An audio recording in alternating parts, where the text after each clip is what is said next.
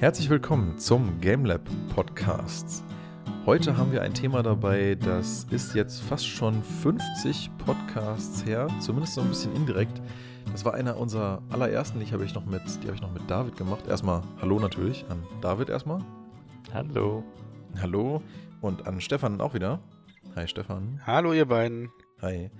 Und ich hatte mit David damals einen Podcast gemacht, das war eben, wie gesagt, Nummer 6 zum Thema Koop-Games. Da hatten wir geredet über so Sachen wie ähm, ja, Temtem, Ashen, Journey und so weiter.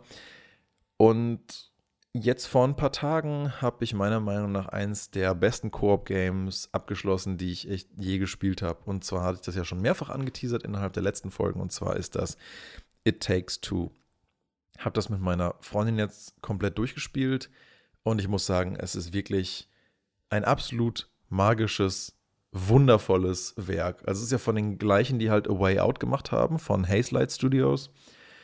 Und also die haben, die haben ja mit A Way Out damals schon, die hatten eine tolle Story konzipiert, das war dramaturgisch interessant. Die beiden Charaktere, mit denen du diesen Gefängnisausbruch da machst, waren unterschiedlich genug und auch mit ihren Backstories, um dann eine gewisse Dynamik aufzuziehen und ähm, ja, war eher so generell eher so, so ein actiongetriebenes Game, wie das halt bei so einem Gefängnisausbruch ist. Ein bisschen so wie bei so einem Hollywood-Film. It Takes Two geht eine sehr andere Richtung und ist jetzt eher bunter unterwegs, aber nicht nur bunter im Sinne von, von, von Farbspektrum und was weiß ich, sondern auch mit der Reichhaltigkeit an, an, an Skills, die man auch so zur Verfügung bekommt. Vielleicht kurz mal vorab, hattet ihr von dem Game eigentlich irgendwie mal ein bisschen schon mal was gesehen oder davon gehört? Ich schon. Ja, auf jeden Fall. Auf jeden Fall. Also jetzt, bevor ich angefangen habe, davon zu erzählen, auch da letztens? Auch davor ja. schon, ja. Das sah, ich weiß nicht, ich glaube, ich habe den Release-Trailer gesehen und das sah auf jeden Fall sehr, sehr interessant aus. Also von der Optik und gut, die Mechanik hat man da nur teilweise, glaube ich, gesehen, wie, wie gut es nachher im Endeffekt insgesamt umgesetzt wird. Das sieht man ja eigentlich erst, wenn man, wenn man wirklich spielt. Ja. Ja, Stefan, du hattest das, glaube ich, auch gesehen, ne? Das, das, ja, das Game. Ich habe es ja schon lange auf dem Schirm gehabt, eigentlich seit Release auch schon und habe es auch verfolgt, habe mich aber immer von Streams mehr oder weniger ferngehalten, weil macht ja wenig Sinn, wenn du dann schon weißt, was du tun musst. Vor allen Dingen, weil dieses Spiel halt auch von seinen Charakterdynamikentwicklungen lebt und auch von den Dingen, die es dann zu entdecken gilt. Also es ist wirklich, es ist wirklich wie ein Entdeckerspiel. Ein Bekannter von mir hat das Ding beschrieben wie einen Mix aus äh, die unendliche Geschichte und irgendwelchen 3D-Plattformern und so grundlegend finde ich, trifft es auch ganz gut den Kern der Sache, denn ich habe selten, und deswegen habe ich da schon im Intro quasi so ein bisschen von geschwärmt, ich habe selten ein Spiel erlebt, das so viele tolle Ideen, so viele verschiedene Level, so viele verschiedene Optiken und, und Mechaniken, alles in ein Spiel vereint und es trotzdem nicht chaotisch wirkt und auch nicht beliebig wirkt. Ganz im Gegenteil. Ich habe selten was gespielt, was so also, wo du wirklich das Gefühl hast, jede kleine Ecke in dem Spiel wurde mit Liebe zum Detail durchdacht und dann auch wirklich ausgearbeitet, so lange, bis es in den Augen der Entwickler wirklich perfekt war. Also eine Art von äh, äh Liebe zur, zur, zur Kunst des Videogames an sich, was man normalerweise bei einem Studio, das unter EA arbeitet, vielleicht heutzutage nicht so unbedingt erwarten würde. Da erwartet man eher Microtransactions und Roadmaps und was weiß ich nicht, diesen ganzen Blödsinn mit Season Passes.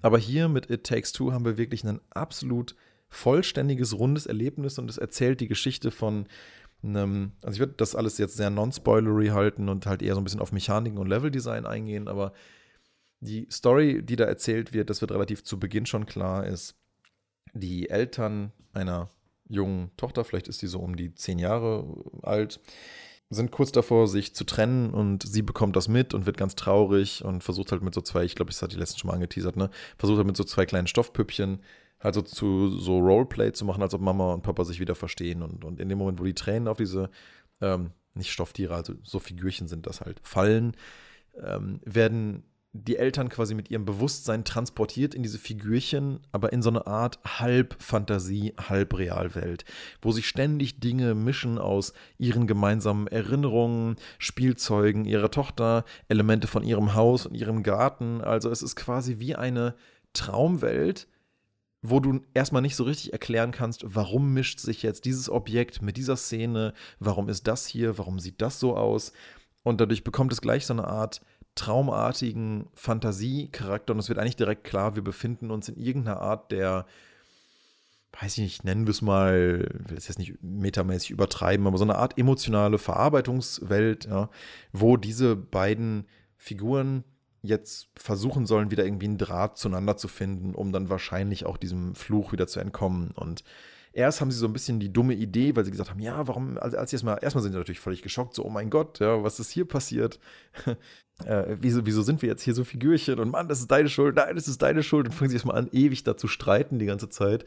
Und äh, treffen dann auf so ein Buch, das sprechen kann mit einem komischen italienischen Akzent oder so ein Buch der Liebe, so irgendwie. Das. Und dann meint er so, hey, ihr müsst irgendwie wieder zusammenfinden. Das wirkt erstmal ein bisschen, ein bisschen klischeehaft und ein bisschen cringy und ein bisschen nervig, aber ist dann irgendwie eigentlich doch ganz charmant umgesetzt und die haben da halt erst hart keinen Bock drauf, weil die waren so, nein, wir, wir, wir trennen uns jetzt und fertig ist die Laube. Ja. Ist gar kein Bock drauf, irgendwo dran zu arbeiten und ähm, dann merken sie aber im Laufe der Level, dass sie halt einander doch irgendwie brauchen und lernen wieder Sachen aneinander wertzuschätzen und das Schöne ist, man hat hier extrem wenig ludonarrative Dissonanz. Also jedes Mal, wenn du merkst, ah Mensch, auf die Art und Weise musste jetzt hier kooperiert werden, dann wird das halt auch in der Story irgendwie wieder mit aufgenommen. Man hat zum Beispiel dann ein Level, in dem, also es ist eher zum Ende hin, wo man merkt, die verstehen sich schon wieder ein bisschen besser, aber das Thema Attraction zwischen den beiden funktioniert vielleicht eher nicht mehr so gut. Dann kommst du halt in ein Level, da bist du in so einer gigantischen äh, Schneekugel, aber sie ist eigentlich nicht gigantisch, sie ist halt so groß wie halt eine, so eine, so eine Schneewirbelkugel halt wäre, aber du bist halt dann da drin und du siehst sogar durch die Glaswände außen das Zimmer. Jedenfalls als Mechanik kriegst du dann dort halt passend zum Thema zwei Magnethälften. Ist nicht ganz logisch, aber du kriegst halt zwei Magnethälften und die können sich halt gegenseitig anziehen und verschiedene Sachen anziehen oder abstoßen. Und damit musst du dann halt das Level bewältigen. Und gegen Ende des Levels musst du halt hin und wieder immer öfter halt so die Funktion nutzen, dass du dich gegenseitig aneinander anziehen kannst, weil du sonst halt nicht weiterkommst. Und das meinte ich mit, hier hat wirklich jemand mal clever drüber nachgedacht, wie man Mechaniken auch Storytelling erzählen lassen kann. Das Ganze fängt halt auch vor allen Dingen an mit Tools, die sehr unterschiedlich sind, aber sich trotzdem irgendwie nicht so schlecht ergänzen. Und zwar hat dann zum Beispiel äh, sie, äh, also der weibliche Charakter, die Mutter, hat halt äh, so eine Art Hammer, der auch so eine Einkerbung hat, mit dem sie sich an was entlang schwingen kann. Und der Typ hat dann, also sie heißen halt äh, Cody und warte mal, ist, äh, okay, sagen wir einfach er und sie. Er hat dann so Nägel, die er ähnlich wie dieser blaue Typ, wie bei Guardians of the Galaxy, einfach irgendwo hinwerfen und dann zurückpfeifen kann. Es ist super spaßig, allein schon diese Mechaniker, Nägel irgendwo hinzuwerfen und zu schießen und sie dann zurückzupfeifen. Und sie kann halt mit ihrem Hammer alles Mögliche kaputt schlagen und sich äh, dran herumschwingen. Und diese beiden Tools sind noch sehr unterschiedlich. Man kann sie aber trotzdem irgendwie in Harmonie bringen, um damit halt gewisse Sachen im Level überhaupt nur schaffen zu können. Da merken sie schon das erste Mal so, hey, hey, du bist ja gar nicht so useless, wie ich dachte, irgendwie, wie sie sich halt die ganze Zeit vorher Vorwerfen sind. Und das zieht sich halt als Designprinzip auch immer wieder hindurch. Und ähm, ja, wie man schon vermuten kann, im Gegensatz zu A Way Out, wo das Ganze so ein bisschen nicht so einen richtigen Happy End bekommt, kann man hier eigentlich schon darauf hoffen, dass das in eine positive Richtung geht. Und äh, der Weg dahin ist halt gepflastert mit so unglaublich viel tollem Zeug. Also es fängt halt an mit was eher simplerem wie so eine Scheune, wo du halt irgendwie viel mit Holz und Nägeln und Hammer und so interagierst. Dann kommst du halt nach draußen und bist in einem riesigen, fantastischen Baum unterwegs, der aber eigentlich bloß der Baum draußen im Garten ist, wo halt die Schaukel der Tochter dran hängt. Aber auch da gibt es so viele klein, tolle Kleinigkeiten, also irgendwie Ameisenstraßen, die da rumlaufen, die aber dann im Vergleich zu dir auch total riesig sind, die du so groß normalerweise nie wahrgenommen hättest. Irgendwie kleine äh, Asthöhlen im Baum, wo dann halt irgendwer anders noch drin lebt, mit dem du interagieren äh, kannst vielleicht dann sogar irgendwie mal eine, eine, eine, kleine Hummel oder irgendwas, mit der du durch die Gegend fliegen kannst, die dich irgendwo hinbringt. Dann äh, nimmst du von dem Baum wieder einen Papierflieger runter oder nee, mit irgendwas fliegst du jedenfalls dann runter und landest dann wieder äh, so langsam im Haus und merkst, ah, wir müssen jetzt irgendwie schaffen, näher zu unserer Tochter hinzukommen, weil die dumme Idee, die die beiden dann haben, ist, hey, wie sind wir da nochmal verflucht worden? Ach so, unsere Tochter hat ja auf ihr Spielzeug geweint, sozusagen. Also vielleicht wäre es eine gute Idee, unsere Tochter traurig zu machen und, und wieder auf uns irgendwie drauf zu weinen. So. Und dann lassen sie sich eine total daneben eine Scheißaktion einfallen, für die ich die beiden Charaktere immer noch hasse, auch jetzt, wo das Game rum ist. Und der Creator meinte halt so, ja, der Sinn war ja auch, dass die Leute in dem Moment die Charaktere scheiße finden, damit man auch merkt, so, die sind halt einfach gerade psychologisch echt noch ein bisschen unreif und die müssen echt noch was dazulernen, damit sie halt vernünftig wieder empathievoll werden. Aber ganz ehrlich, das, was die dann machen, kein Elternteil der Welt würde meiner Meinung nach, also das seinem Kind äh, antun. Also es ist jetzt nichts psychologisch völlig zerstörendes und ich will es jetzt auch nicht spoilern, weil der Moment war, finde ich, schon wichtig, den auch selber zu erleben in der Story. Aber das, was die beiden da tun, ist einfach, es ist einfach so, wow. Man muss echt so hohl und unempathisch sein, um sowas überhaupt vorzuschlagen. Und die beiden feiern die Aktion total ab, bis sie dann logischerweise nicht klappt, denn es ist ja erst irgendwo mitten in der Story und dann merken sie so, ha, das ist wohl nicht die Lösung, um den Flug zu, Fluch zu brechen. Ja, hm, hm, Kacke. Und dann ähm, reisen sie halt weiter da durch die Welt in der Hoffnung, dass sie die Lösung finden, wie sie diesen Fluch brechen und kommen dann und das war wirklich bei weitem, glaube ich, das, das allerschönste Level in diesem Game in einer Art Märchenstadt, wo alles so ein bisschen wie aus Pappe gebaut aussieht. Sieht fast aus wie so, ein, wie so eine Art Lebkuchenhauswelt, nur ohne den Süßigkeiten-Aspekt, aber vom Charme her ist es ein bisschen so. Ähm, überall sind halt Sachen wie, wie aus Papier, die sich bewegen, eine kleine Wolke, die irgendwo hinregnet, aber das ist eigentlich auch alles nur so wie so eine Art gebastelte Papierfadenkonstruktion. Super schön gestaltet. Hinten dran ist irgendwie so eine Art Clock Tower, weil dann ist halt gerade das Thema, ähm, die beiden haben verloren sozusagen den Aspekt, sich füreinander, miteinander Zeit zu nehmen.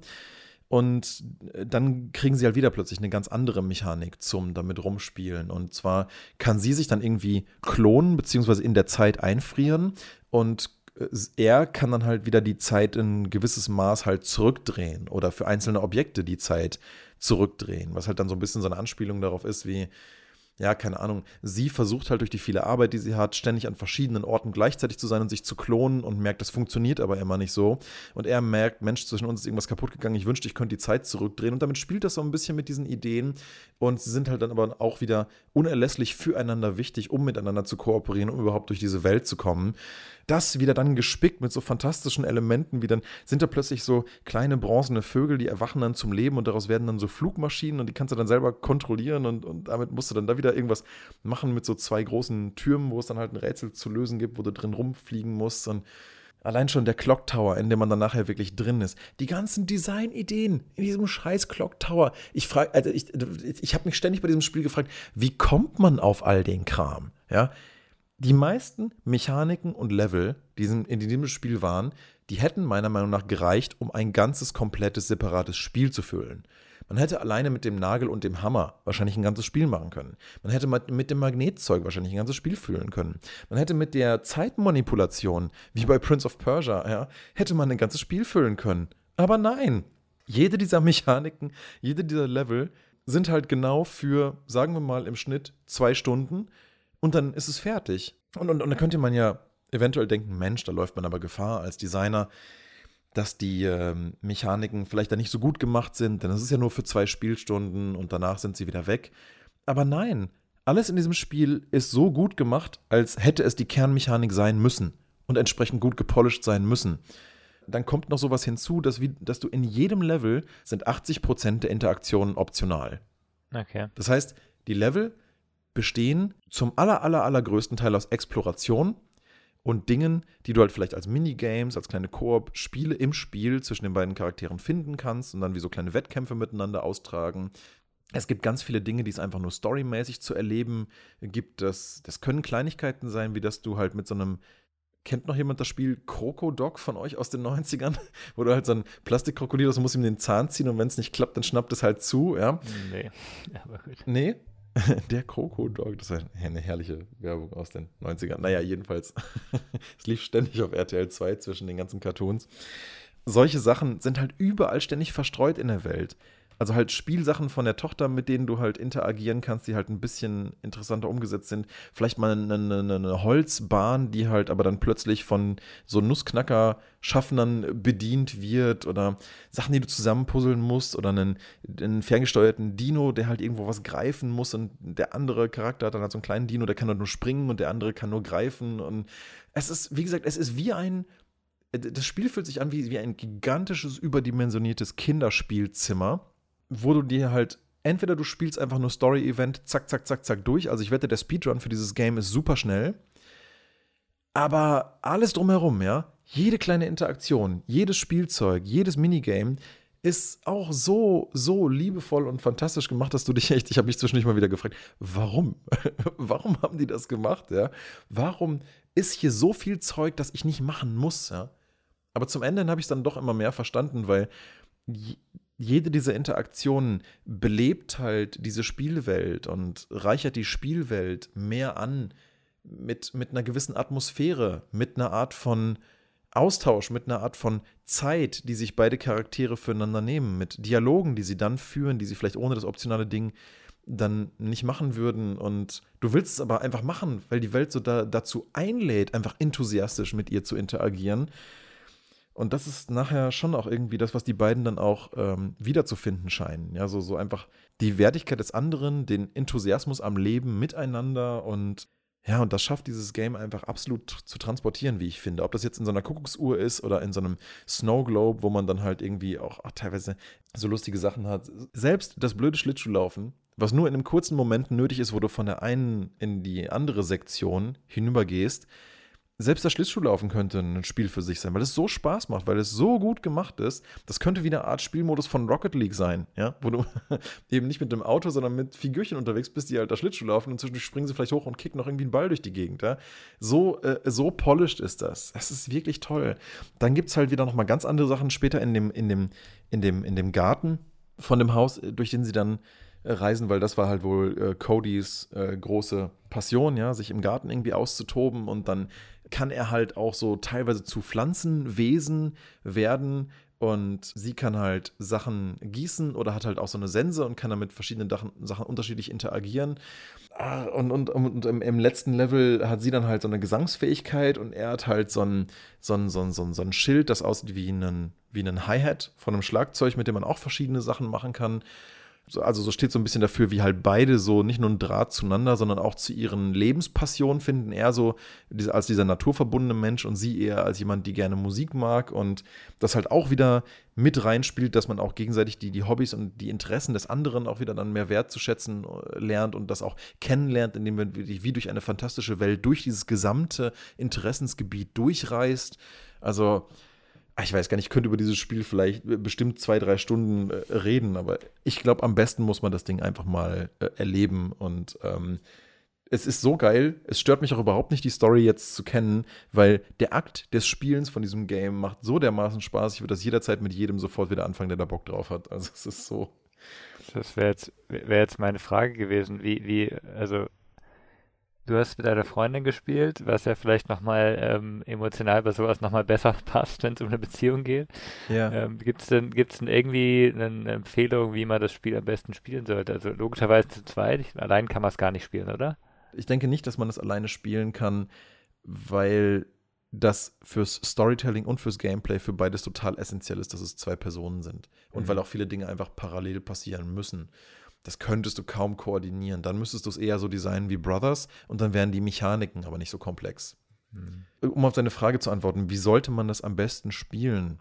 Grundlegend ist natürlich immer mein Ansatz mit so wenig Vorwissen wie möglich, weil es dich dann halt noch viel frischer fasziniert, wie ja Stefan auch vorhin meinte. Er hat sich halt versucht, alle möglichen Trailer dazu zu sparen und dann, ja, am besten eigentlich mit jemandem oder jemandem, der, äh, die, der die das Game halt auch noch nicht kennt. Also ich würde es zwar jederzeit gerne wieder mit Leuten auch einfach spielen, damit die das erleben können. Wenn jemand halt einen Spielpartner braucht, würde ich das sofort machen. Nur es ist schon noch mal was anderes, wenn man zusammen rausfind, äh, rausfinden muss, was gerade zu tun ist, als wenn man mhm. weiß, der andere weiß es und sagt es bewusst nicht, damit ich das halt nicht gespoilert kriege. Das ja. ändert, glaube ich, schon die Spielatmosphäre so ein bisschen. Ich kenne auch Leute, die das nicht stört, Aber ich persönlich würde tatsächlich empfehlen, mit zwei Leuten, die an sich gerne miteinander spielen, die vielleicht auch ein ähnliches Geschick für, für Plattformen haben, ist aber jetzt kein Muss. Ich meine, das Spiel ist nicht wahnsinnig schwierig oder so. Eigentlich ist es eher, eher einfach, aber ähm, das ist auch nichts Schlimmes, wie ich finde. Es ist super verzeihend und daran merkt man halt einfach auch, wie stark der Fokus auf der Story liegt. Und es, hat trotzdem einen guten Wiederspielwert, auch wegen der Minigames. Wir haben so viele Minigames, wir haben bestimmt sechs von 24 Minigames nicht gefunden. Und die sind eigentlich alle ziemlich cool. Also wir gucken bestimmt noch mal rein, einfach um die noch zu finden und das noch zu machen und einfach auch mal um die Rollen zu tauschen. Weil du spielst es dann ja und du kannst dich halt für eine der beiden äh, Figürchen entscheiden. Und wahrscheinlich wirst du die Rollen auch nicht tauschen, während du spielst aber du verpasst dann halt quasi, wie sich die eine Hälfte Gameplay-mäßig anfühlt. Das heißt, wenn ich es jetzt nochmal spielen würde, würde, ich, würde mich das schon interessieren, mit der anderen Figur spielen zu können, weil eben gerade die Mechaniken so unterschiedlich sind und das Gameplay-Feeling garantiert nochmal ein sehr anderes ist, wenn man die andere Seite mal gesehen hat. Also die, weiß nicht was, 10, 11, 12 Stunden, die da jetzt reingingen, die kann ich gut und gerne nochmal von der anderen Seite erleben und habe dann halt natürlich trotzdem noch nicht die mechanische Übung, um sofort jedes Puzzle äh, gut zu lernen und, und muss das mir vielleicht auch erstmal jeweils aneignen, weil du hast in jedem Chapter wieder eine neue Mechanik mit jedem der beiden Charaktere. Das heißt, eigentlich kann man es im Prinzip zweimal frisch durchspielen, nur dass man halt die Story dann schon kennt. Hm, okay. Und da habe ich noch gar nicht geredet über die visuelle Qualität dieses Spiels. Meine Doch, hast Fresse. du schon? Am Anfang hast du schon, du hast schon, schon beschrieben, wie die Welt so schön ist und, und interessant aufgebaut. Ja, ja. Selbst sowas, selbst sowas Simples, was heißt Simples? Selbst sowas wie die Lighting Engine. Also, ich weiß nicht, wann ich das letzte Mal durch ein Spiel gelaufen bin und mir einfach nur dachte, alter Schwede, haben die das Licht schön gemacht. Äh, Wahnsinn. Selbst wenn da nur irgendwo eine Taschenlampe rumliegt, die einfach so, so, so einen leichten Schimmer abgibt und durch so einen Gang scheint. Oder wenn da irgendwo in der, in der weiten Ferne ein riesiger, riesiger ähm, Bienenstock ist, der inmitten eines Baumes halt rumhängt und mit so einem magischen Licht von hinten beleuchtet wird und innen noch was rausstrahlt. Das hat alles so eine, so eine unglaubliche Intensität und magische Atmosphäre und das wird, ich würde fast sagen, zu einem Drittel mit Sicherheit getragen durch das Lighting. Hm, okay. Also äh, Lighting und Tiefennebel und allgemein Perspektiven und wie sich Sachen aufdecken, wenn du irgendwo langläufst. Und das ist, oh, also das feuert einfach so auf allen Zylindern, ob das, ob das Lighting ist, ob das Leveldesign ist, ob das der Soundtrack, der Soundtrack ist auch einfach so großartig und, und passend und dynamisch und unterstützt immer die Atmosphäre so passend. Das ist, aber es ist eigentlich, eigentlich schade, über dieses Game nur zu reden. Deswegen kann ich eigentlich fast nur sagen, das muss man einfach spielen. Und meiner Meinung nach, wenn man auch nur irgendwas mit Koop-Games anfangen kann, dann muss man It Takes Two spielen, weil das meiner Meinung nach eins der besten Koop-Games ist, die je produziert wurden. Weil sich dieses Studio halt auch traut zu sagen, wie schon bei A Way Out, es geht nicht anders. Man braucht zwei Leute, um überhaupt zu spielen. Ja, literally, it takes two. Aber halt auch natürlich im Sinne der Story wieder. Ne? Also es braucht schon Mitarbeit von beiden Seiten, wenn man sich versöhnen möchte. Es braucht schon die Motivation von zwei Leuten, wenn hier zwei Charaktere wieder zusammenfinden möchten. Und vielleicht braucht es auch zwei Leute für diese Art von intensivem Spielerlebnis und auch für den Austausch. Ich weiß es nicht. Es ist jedenfalls so, es ist so rund, es ist so ein, es ist so ein wunderschönes, rundes Produkt. Klar, es gibt, es ist nicht fehlerlos, ja. Es gibt also dieses Event, wo die beiden Eltern dieses Event machen, was halt so für ihre Tochter so doof ist und die da zum Weinen bringt, das ähm, weiß ich nicht, ob das writing-mäßig so clever war. Weil ich finde, es ist ein bisschen out of character und ich weiß nicht, ob Eltern sowas wirklich machen würden, außer man ist halt Oh, es gibt schon, es gibt schon schlimme Eltern. Es, ja, aber die wirken halt nicht so wie so, wie so, die wirken halt an sich nicht so beschissen. Die wirken halt naiv und die streiten sich halt viel und die gehen sich beide selber gegenseitig ein bisschen auf den Sack, aber sie wirken eigentlich nicht so, als würden sie das machen. Aber naja, gut, wie gesagt, kein, kein Spiel ist, ist fehlerlos. Es gibt sicherlich auch hier im Writing, das, das Book of Love, was die beiden da versucht wieder zusammenzubringen, ist zum Beispiel meiner Meinung nach eine der ja, ich würde mal sagen, so ein bisschen die äh, Schwachstellen des Spiels. Mir persönlich ist dieses Italiano-Buch halt hart auf den Keks gegangen. Also, wirklich, dieses Ding ist so nervig und cringy. Ja. Oh Mann. Ich habe sogar fast den Eindruck, dieses Buch würde vom Games Creator Joseph Fares selber synchronisiert. Also so wirkt es so ein bisschen, also wie so ein Self-Insert, so nach dem Motto, oh, ich bin jetzt hier große Verknüpfer und ich bringe alles wieder in Ordnung. Ja. So, es klingt einfach genauso wie der Creator, wenn man sich Interviews von ihm anschaut. Ich muss mal gucken, ob er das Ding selber wirklich synchronisiert hat oder ob er nur die Dialoge für dieses Buch geschrieben hat, weil, oh Mann, er hat ein wirklich tolles Talent für Gameplay-Mechaniken. Er hat ein cooles Talent für, für, für Levels, für Ideen im Allgemeinen. Aber wer auch immer im Team die Idee hatte zu diesem behinderten Buch, es ist halt leider ein bisschen, bisschen über der Grenze von lustig zu hart nervig. Aber. Vielleicht ist es aber einfach auch ein bisschen dann äh, Geschmackssache oder vielleicht spricht es auch ein bestimmtes Publikum an. Ne? Also ich meine, ja.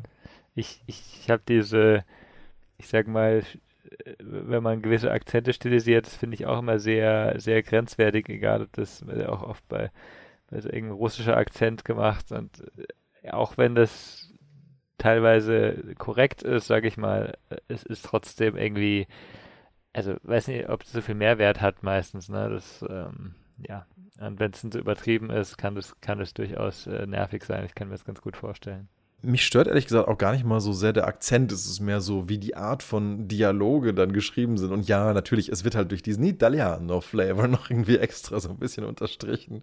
Mhm. Ist, ich weiß nicht. Man kann das auch einfach als, als, als lustig hinnehmen und sagen, ach, ja, komm, whatever. Es, es, wird einem sicherlich nicht das Spielerlebnis kaputt machen. Einige Leute werden es sogar vielleicht sogar echt lustig finden. Keine Ahnung. Hängt vielleicht vom bisschen vom Alter und vom Reifegrad ab oder vom Humor. I don't know. man kann ihn, man kann ihn schon, man kann ihn schon lustig finden. Das ist okay. Ja, er ist jetzt nicht der Dreh- und Angelpunkt dessen, warum dieses Spiel irgendwie gut ist. Wobei man natürlich sagen kann, er gibt dem Ganzen so eine Art Stage-Feeling. Also man hat dann durch das, auch wirklich das Gefühl, man, man kommt jetzt so ins nächste Kapitel des Book of Loves, wo man jetzt halt wieder die nächste Seite des Kapitels in dieser Zusammenfind-Story wieder aufschlagen muss und dann, ah, seht ihr, das fehlt euch noch und das habt ihr noch nicht wieder entdeckt und warum funktioniert es nicht mit der Passione oder so. Mm, mm. So Sachen kann man schon machen. Ich hätte jetzt gerade ehrlich gesagt auch keine bessere Idee, ähm, außer es einfach wegzulassen, aber vielleicht wird dem Game dann halt ein bisschen was fehlen, wenn die einfach nur durch diese einzelnen Welten reisen, ohne jemand, der sie auch so ein bisschen mit der Nase drauf stößt, wie so eine Art Familientherapeut, der sagt, hey Leute, ihr habt ja echt ein Problem, ihr müsst mal da und da und da dran arbeiten. Aber um dann vielleicht nicht zu serious zu werden, haben sie halt gesagt, okay, wir, wir lassen die Idee mit dem Familientherapeut, sondern machen das halt so ein bisschen albern und gucken halt, dass wir dem, uns dem Thema mit ein bisschen Humor nähern. Tut dem Game jedenfalls aus meiner Sicht keinen großen Abbruch. Wirklich, wirklich, wirklich schön ja, interessant auf jeden Fall. Muss mal schauen, wie, wie man das am besten spielt dann. Ich finde auch alles, was man gesehen hat, sah sehr cool aus. Man kann vor allen Dingen auch so viel lernen, wie ich finde, darüber, wann ein Koop-Game ein gutes Koop-Game ist. Mhm, okay. Es gibt ja viele Spiele, in denen gibt es halt Koop-Modi. Und ich sage ja oft, Mensch, ich würde mir wünschen, dass dieses Game einen Koop-Modus hat. Das wäre doch so nett, einfach zusammen durch diese Welt zu reisen. Und dieses Game ist quasi genau die Antithese dazu weil dieses Game halt sagt so, äh, nein, wenn du halt den anderen nicht essentiell brauchst, dann ist dieser Koop-Modus eigentlich nicht nötig. Mhm. Ähm, so, also das ist so ein bisschen die Designphilosophie, glaube ich, dahinter, dass halt der andere mit seinen Mechaniken für dich essentiell nötig sein muss, damit halt wirklich eine richtige Kooperation entsteht. Deswegen sind halt auch die Dinge, die ich in, die ich in A Way Out fast noch mit am besten finde, die Momente, wo du sowas Simples machst, wie dem anderen Charakter die Hand zu reichen, um ihn eine Stufe hoch, um ihn halt irgendwie einen, bei so einem Abhang festzuhalten oder hochzuziehen. Also die Momente, wo du merkst, ohne den anderen wäre es jetzt echt nicht gegangen und mhm. wäre es jetzt echt am Ende gewesen. Und diese Kleinigkeiten, ja, die einfach nur dieses Handreichen, sind, finde ich, fast die stärksten Koop-Momente in A Way Out. Und in It Takes Two besteht einfach das ganze Spiel daraus das, du kannst halt schon alleine durch die Welt reisen. Jeder hat zum Beispiel so ein Schwingseil, mit dem man sich an bestimmten Dingen mit dem rechten Shoulder-Button irgendwie dran entlang schwingen kann. Das ist ein, und, und du kannst halt springen und Stampfattacke machen und das ist, was beide gemeinsam haben. Aber alles andere ist immer gänzlich unterschiedlich. Oder zum Beispiel das eine Level eher zu Beginn, wo ich jetzt gar nicht drüber geredet hatte, wo man halt ähm, ja, wo man halt dann in diesem Baum auch ist und nicht nur an diesem Baum dran mit den Ameisen, sondern nachher auch in dem Baum drin mit so witzigen, mit so einem Eichhörnchen-Clan, der da halt schon Ewigkeiten versucht, gegen die Bienen, glaube ich, oder Wespen, genau, gegen, die, gegen den Wespen-Clan zu kämpfen, mhm. um das Territorium, diesen, diesen Baum mal wieder zurückzuerobern. In dem Level hat halt er so eine Art Flüssigkeit, die er irgendwo drauf schießen kann und sie hat halt so eine kleine Kanone, mit der sie halt Streichhölzer verschießen kann. Und diese Streichhölzer, wenn die irgendwo einschlagen, dann, dann zünden die halt noch so ein bisschen nach und haben halt so eine Art Druck in irgendeine Richtung, also wie so eine kleine Rakete. Und die Flüssigkeit, die er schießt, die ist halt nicht nur explosiv, sondern auch besonders schwer. Und das sind halt so die zwei Komponenten, mit denen du immer versuchen musst, darüber nachzudenken, wie löse ich hier gerade was. Beschwere ich etwas, damit es runtergeht, oder muss ich im rechten Moment dann dieses beschwerende Flüssigkeitszeug wieder explodieren lassen vom anderen Charakter, damit sich es wieder rechtzeitig hochbewegt, dass man dann was zusammen machen oder timen kann. Und so wird es halt zu einer permanenten Absprache und Kommunikationsgeschichte. Und das ist ja auch was, was dieses Game so ein bisschen vermitteln möchte, halt. Ähm, Kooperation funktioniert nur mit guter Kommunikation. Das zeigt es wirklich deutlich. Also ich glaube, dieses Game halt stumm mit jemandem zu spielen, kann möglicherweise funktionieren, aber bei weitem nicht so fluide und nicht so interessant und, und, und spannend und lehrreich, wie das ist, wenn man sich dabei miteinander unterhalten kann. Und dazu ist es auch nicht gedacht. Deswegen gibt es, so wie ich das sehe, auch keinen Random-Modus, sondern du musst halt Leute inviten.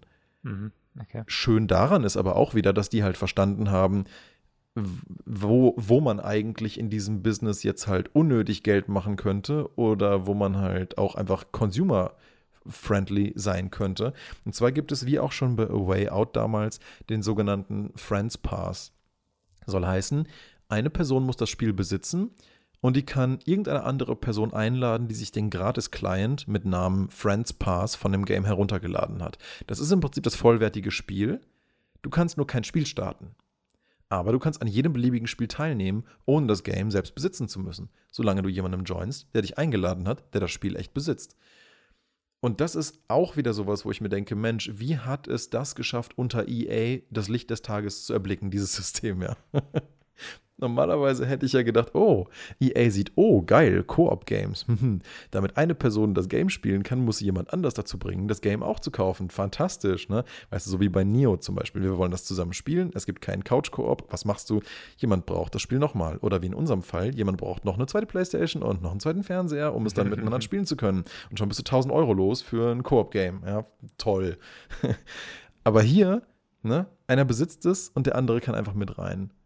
Und das ist wirklich, wirklich absolut sinnvoll, mitgedacht, konsumentenfreundlich und so wenig EA, wie es nur geht.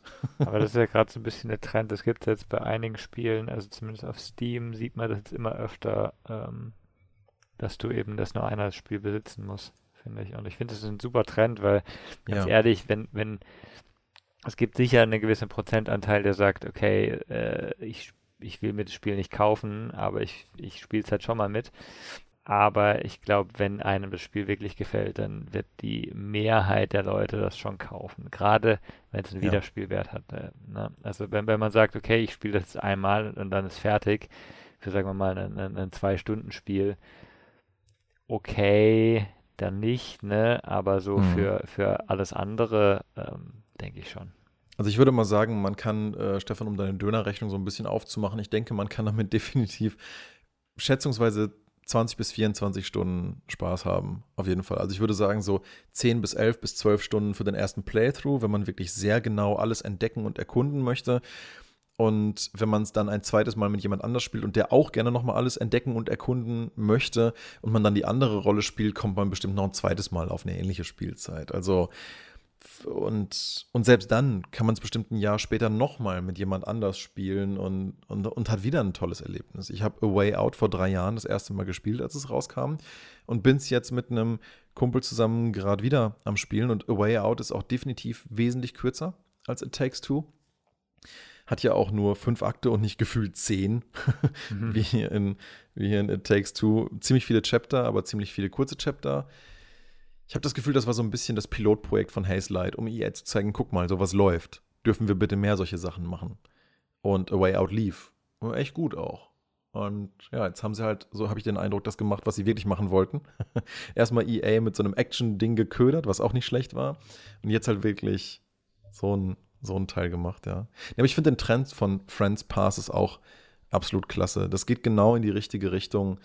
Gerade auch jetzt in der heutigen Zeit, wo halt doch viel miteinander auch über online gespielt wird, man auch Sachen mehr und mehr miteinander auch teilen möchte. Und ja, da ist das, finde ich, es passt schon gut in den Zeitgeist zu sagen, hey, sowas machen wir jetzt. Und im Endeffekt würde ich mal behaupten, Consumer Friendliness zahlt sich auch aus. Weil wenn du einfach merkst, das ist fair und ich habe quasi das Spiel quasi zur Hälfte geschenkt bekommen, dadurch, dass ich einfach mitspielen konnte, dann kaufst du es vielleicht nachher sogar selber. Also ich habe es auch direkt, als wir fertig waren, auch gekauft. Es war dann timingmäßig praktischerweise gerade im Sale. Ich glaube, es ist noch bis zum 14.06. jetzt im Sale war gerade sehr passend, habe ich dann sofort gekauft, einfach nur weil ich wusste, irgendwen möchte auch ich in Zukunft mal zu diesem Spiel einladen und das nochmal zeigen, weil es einfach so fantastisch ist. Und ja, diese Person, wer auch immer das dann ist, äh, wird sich das Spiel dann halt auch nicht zwingend kaufen müssen und vielleicht findet er, sie das dann ja auch klasse und kauft sich dann selber. Ja. Ist an sich jetzt nicht, nicht unverständlich, das marketingtechnisch so anzugehen. Und wenn ich mir so ein bisschen aktuell die Streaming-Szene anschaue, ähm, wo ich mich ja auch angefangen habe, mehr mit zu beschäftigen. Es ist wirklich, also es wird wirklich vergleichsweise oder gerade zum Release auch wurde das echt, echt viel gespielt. Also hat viel Aufmerksamkeit bekommen und super viel positives Feedback. Ich bin echt gespannt, was die, was die als nächstes machen. Von mir aus können die gerne ihr ganzes Studio-Leben lang weiter Koop-Games machen. Von dieser Art gibt es nämlich noch echt wenige. Und ich kann echt nur hoffen, dass das mehr Studios inspiriert, halt diesen Weg weiter mitzuverfolgen und zu sehen, hey, Koop-Games sind gewünscht, Koop-Games dieser Art, wo man jemand anders braucht, sind nichts Schlimmes. Und man muss nicht Randoms anbieten, damit die Leute es überhaupt drüber nachdenken zu spielen, sondern, ja, ich meine, jeder, der lange Games spielt, wird doch irgendwen haben, mit, mit, mit dem, der man gerne halt was zusammen spielen möchte. Also insofern. Naja, ich weiß nicht, ob es jeder ist, aber ich finde es auch nicht schlimm, wenn du ein Spiel machst, das nicht, also du, du hast eine Zielgruppe und äh, wenn, wenn das Spiel halt Einzelspieler nicht äh, als Zielgruppe hat, dann ist es halt so. Und ich glaube, mhm. dieser, äh, das hast du ja vorhin auch schon gesagt, es ist halt kompromisslos irgendwo. Du musst halt zu zweit spielen, damit es richtig funktioniert. Ich glaube nicht, dass also hast auch vorhin irgendwann mal gemeint, du sagst immer, das wäre als Korbspiel gut und gleichzeitig nur wenn du es erzwingst, ist es wirklich gut. Aber Koop kann ja zwei Richtungen gehen. Es kann ja einmal zentrale Spielmechanik sein, wie hier. Es kann aber zum anderen auch einfach was sein für Leute, die gerne zusammenspielen, als das Spiel noch besser zu machen. Ne? Wir hatten das, ähm, Stefan und ich hatten das neulich äh, gesagt, wir, ähm, wir spielen ja gerade beide ähm, Going Medieval. Going Medieval, genau, ähm, ein, ein Early Access Spiel, wo du schon, also du hast eine, eine, gute Grundlage und man sieht aber auch schon, wo es halt weitergehen kann. Du hast halt zum Beispiel so eine Regionskarte, auf denen du andere Siedlungen hast, ne? Und wir haben beide gesagt, also zu zweit spielen, wir könnten uns da sehr viele coole Mechaniken vorstellen, dass man eben dem anderen hilft oder zusammen gegen andere kämpft zum Beispiel, ne? Also wirklich ähm, sowohl koop-mäßig als auch multiplayer-mäßigen Möglichkeiten, die würden das Spiel einfach besser machen. Ne? Ähm, ist jetzt keine, kein Muss als zentrale Spielmechanik, das Spiel macht so super Spaß, aber es könnte es halt nochmal besser machen. Und ich finde ich find es gut eigentlich, dass Takes Two das so erzwingt, weil das ist eben ein anderer Ansatz als dieses Koop als Zusatz, was es ja oft ist, einfach nur. Ne? Ja, es ist eben überhaupt nicht tagged on, sondern es ist halt das Wichtigste von dem ganzen Spiel. Im Prinzip könnte man auch einfach den Titel nehmen und sagen, das Ding ist eine ganz bewusste Ode an Koop-Games überhaupt. Ja. ja. Einfach zu sagen, so, für unserer Meinung nach ist es dann ein gutes Spiel, wenn es halt zusammen erlebbar ist, sozusagen. Ja, takes two to make a good game. Ja. Und das andere, was du gemeint hast, ähm, du hoffst, dass sie weiter solche Spiele machen. Ich, ich bin da so ein bisschen zwiegespalten. Das hört sich jetzt halt so an, als ob das sozusagen aus Spiel 1 haben sie eine Weiterentwicklung gemacht, haben das nochmal richtig, richtig schön verfeinert. Gibt es denn einen nächsten Schritt, den sie gehen könnten oder, oder erwartest du einfach nochmal dasselbe Spiel in einem anderen Setting oder was? Also ich hoffe, bei den, bei den coolen Ideen, die die so haben, hoffe ich wirklich, dass sie versuchen, die Grenzen des Themas Koop-Spiel noch so weit zu pushen, wie sie irgendwie können. Ich habe schon seit einigen Jahren immer mal wieder hier und da so kleine Games-Ideen in der Schublade liegen, wo ich mich immer mal frage, warum hat so jemand sowas noch nicht jemand gemacht? Ähm, was ich nämlich immer wieder auf meine Liste schreibe, falls ich irgendwann mal die Zeit haben sollte, mal ein Spiel zu entwickeln, geschweige denn die Leute dafür, ist ähm, ein Spiel, wo die beiden Figuren, die man spielt, kolossal unterschiedliche Größenverhältnisse haben. Und so ein bisschen ist das auch in, in It Takes Two drin gewesen. Es gibt nämlich ein so Space-Level, wo man halt, wo der eine, also sie hat halt so Gravitationsschuhe und kann an bestimmten Wänden einfach überall langlaufen und er kann halt in zwei, in drei verschiedene Größen switchen. Ganz riesig, ganz mini klein oder seine Normalgröße. Mhm. Und das ist, das alleine ist schon so witzig, was du damit mechanisch machen kannst. Und ich könnte mir sogar gut vorstellen, ob man vielleicht sagt, Mensch, Vielleicht nennt man das Ganze sogar gar nicht Koop-Game, sondern vielleicht ist es sogar je nachdem, wie weit man das noch treibt, irgendwann ein Genre, was an sich vielleicht sogar so gar nicht mehr besteht, sondern dann ist es halt ein gemeinsames Erlebnis und es ist halt einfach nur ein Spiel, aber man hat sich halt dann daran gewöhnt, dass man halt verschiedene Arten von Charakteren vielleicht spielt. Vielleicht spielt der eine ja äh, den, einen Riesen und der andere spielt einen mini kleinen Gnom, der halt irgendwie in den Haaren von dem nistet oder so und dort halt irgendwas tut oder weiß ich nicht. Während der Riese versucht, irgendwas in der Welt zu erledigen, versucht der Gnom, was weiß ich, im Gehirn von dem Riesen irgendwas zu reparieren. Vielleicht ist es ja auch ein gigantischer Roboter. Ja, gibt es immer wieder so Stories von dem riesigen Roboter und dem, dem kleinen jungen Erfinder, äh, der irgendwas macht oder so.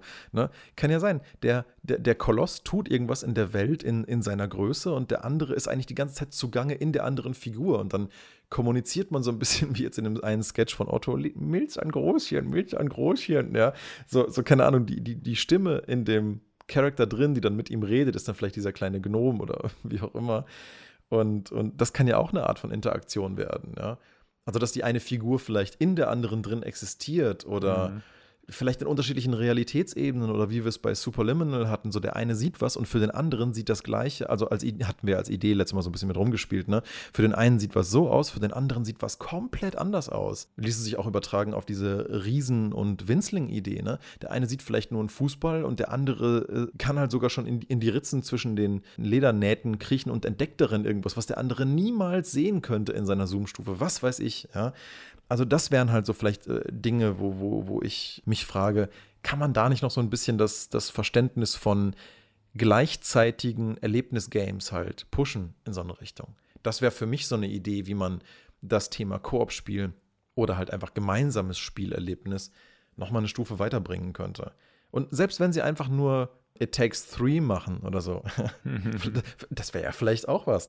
Vielleicht kann man ja sogar drei Leute irgendwie finden, wie jetzt wir drei zum Beispiel, die dann halt auch gern was zusammen miteinander spielen wollen, wo halt da wieder jeder was ganz anderes hat. Aber dann musst du halt wirklich, dann ist es halt nicht nur, der kann das und ich kann das und das lässt sich kombinieren, sondern irgendwie so, hm, wenn wir diese drei verschiedenen Sachen haben, was zum Henker ist denn dann die richtige Kombination, um dann damit irgendwas zu machen, ne? Kann man Rätselspiele draus machen, wo jeder verschiedene Dinge an irgendwelchen Rätseln überhaupt nur interagieren kann. Ich hatte ja damals zu meiner Bachelorzeit auch eine Art von Koop-Game als, als Konzept entworfen, wo die eine Figur halt eher so ein, so ein Schattenwesen ist und das halt Dingen die Lebensenergie entzieht oder halt Sachen dunkel macht und die andere Figur kann halt Licht bringen oder Sachen in Bewegung bringen oder machen, dass Dinge größer oder lebendiger werden. Und man muss halt immer zwischen den beiden dann eine gute Balance finden, um halt mit dem Level passend interagieren zu können, zum Beispiel. Ja. Also da sind bestimmt viele, viele tolle Sachen noch denkbar und mich freut das riesig, dass offensichtlich da Hazelight und EA so produktiv zusammengefunden haben, dass dann Publisher ist mit der Kohle dahinter, der sagt, ich kann das Ding vermarkten, damit wir damit Geld machen und dann freuen wir uns. Und auf der anderen Seite, wir haben die Kohle, um euch halt einfach den Rücken frei zu halten, so lange Entwicklungszeit, wie ihr braucht, bis das wirklich ein geiles Produkt ist, was ihr am entwickeln seid, weil das merkt man wirklich auch in diesem Game in jeder Faser. Es ist nirgends gespart worden, es ist nirgends gerusht worden, es ist wirklich man hat das Gefühl, es ist alles so perfekt fertig geworden, wie, wie die Vision der Entwickler war. Und wann heutzutage hat man das schon nochmal? Ja, das ist äh, selten. Das ist sehr selten. Umso toller, dass es überhaupt unter EA passiert. Ja? Freut mich ja sehr. Vielleicht sind die ja doch ein bisschen lernfähig und lassen halt ihren richtigen Creatives halt da ein bisschen Handlungsspielraum. Und nicht so wie Konami, die dann halt das ganze Entwicklungsprozedere von Metal Gear Solid 5 so behindern, dass es überhaupt ein Wunder ist, dass dieses Spiel jemals rausgekommen ist. Aber leider halt in einem sehr gerushten, unfertigen Zustand, weil die das Team einfach nicht haben arbeiten lassen. Und mhm. ähm, Ja, das ist hier definitiv genau das Gegenteil. Also. Spannend auf jeden Fall. Also, ähm, mal gespannt, wenn ich dazu komme. Vielleicht könnt ihr beides ja mal miteinander spielen. Ja, warum nicht? Könnte man machen. Ja, es ist, wirklich, es ist wirklich echt cool. Haben wir denn eigentlich sonst noch irgendwas äh, Spannendes diese Woche, über das wir reden können, oder wollen wir es dabei so erstmal belassen? Ich würde sagen, die ganzen Sachen können wir nächstes Mal besprechen, oder? Ja, stimmt, weil aktuell läuft ja die E3, aber ich bin noch zu gar nichts gekommen, mir das wirklich anzugucken. Mhm. Ähm, Mache ich vielleicht demnächst mal. Oh ja, doch, doch, da gibt's was. Ah, nee, ne, okay, wir, wir können es auf nächste Woche schieben.